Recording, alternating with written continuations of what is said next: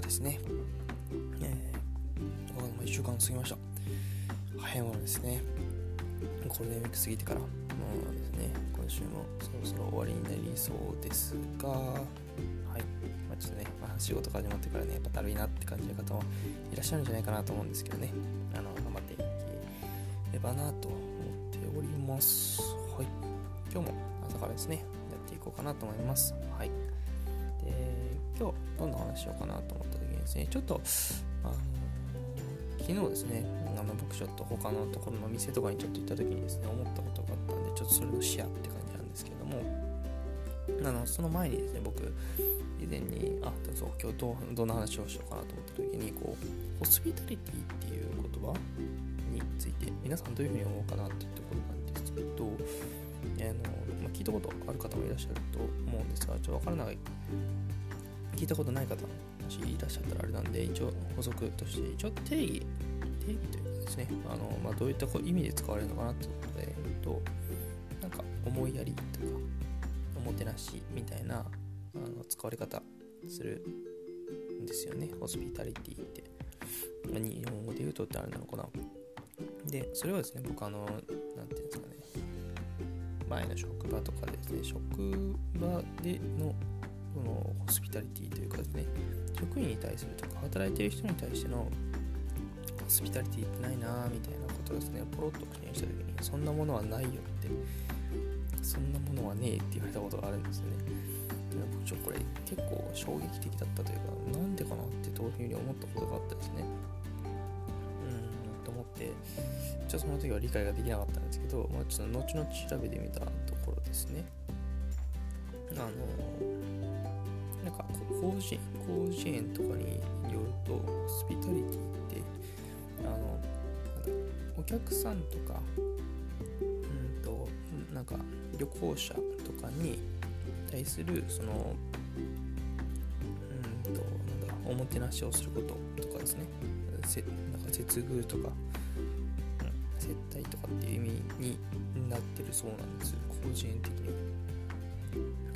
なんでそれで見ると、確かにホスピタリティの働く人に対するホスピタリティってないよなって思うのは、そんなものはねえって言われるのは、確かになって思うんですよ、意味だけを取れば。で、だから僕的にはですね、それでも理解ができなくて、いやでも職員に対するじゃホスピタリティは何なんだろう、何かおもてなしっていうか思いやり、職員に対するやっぱ思いやりって重要じゃないですか。働く環境の整えるとかを、なんかこの会社をねやるとかに対してはすごく重要な点なんじゃないかなって僕個人的には思ってはいるんですけど、それってじゃあどういう風に使えばいいんだろうなみたいな、その人たちに対する思いやりって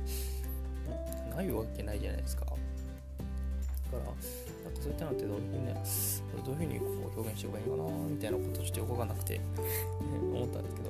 なんかそういう時にこう使い分けてる言葉とかってなんかあんのかなみたいなところがあったんですよね。で僕の結論というか、僕的にはですね、別にそこにこう使い分ける意味はないんじゃないかなっていう風に思ってます。だから職員の方だからホスピタリティはなく、思いやりって言葉を使いますとか、なんか相手のこと考えてますとかっていうちょっと難しい言葉に使うとかね、そういうのは別にしなくてもいいんじゃないかなっていう感じがするんですよね。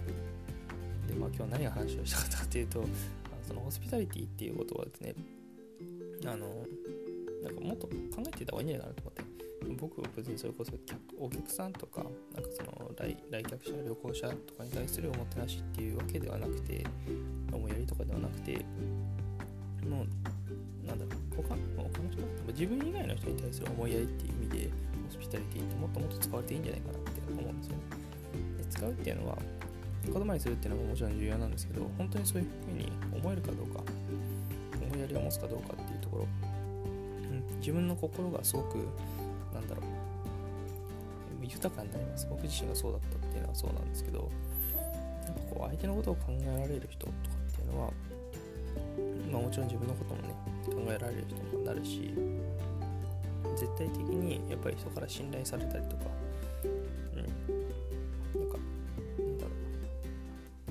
本当自分に返ってきます。スピリチュアルとかそういう感じではないんですけど、本当に人にやった行為って自分にそのまま返ってくるなっていう自分の中では意識があるので、そこってやっぱどれだけ相手にとってホスピタリティを持って接してられるか、それって自分に対するホスピタリティと同じだと思うんですよ。で、相手にね、自分に対してできないことが相手に対してできるわけがないと僕は思っているので、そういったところのまずセルフホ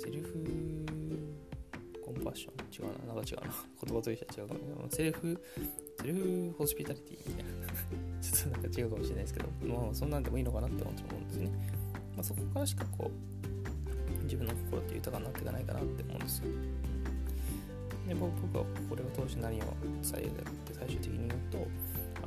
自由に生きるっていうところをですね、僕も目指しているんですけど、そういったところのまず心の余裕じゃないですけど、心の中からというか自分の気持ちから内面からっていうのを整えていくのはすごく重要なところだと思います。で、少しの本当に工夫というかですね、気遣いでいいと思うんですよ。そこから始めていけば、いきなりなんかね、誰からこう助けをしようとかっていう感じではなくて、ちょっとのその思いやりとかですね、ちょっと相手のことを考えてみるとか、いつもとは違って少しだけっていうところのポイントでいいと思います。結果だけを見るんじゃなくて、そこに対するプロセスとかですね、そういう風に思考になった時の流れとかっていうのはめちゃめちゃ重要だと思ってるんで、そこから始めていくのでいいんじゃないかななんて思います。ぜひですね、ホスピタリティって難しいことではなくてですね、相手に対する思いやりっていうのを持っていただいて、それが自分に返ってくるんだっていうところの認識を持っていただいてやってもらえるといいんじゃないかなって思ったので、今日ちょっとその話をしようかなと思います。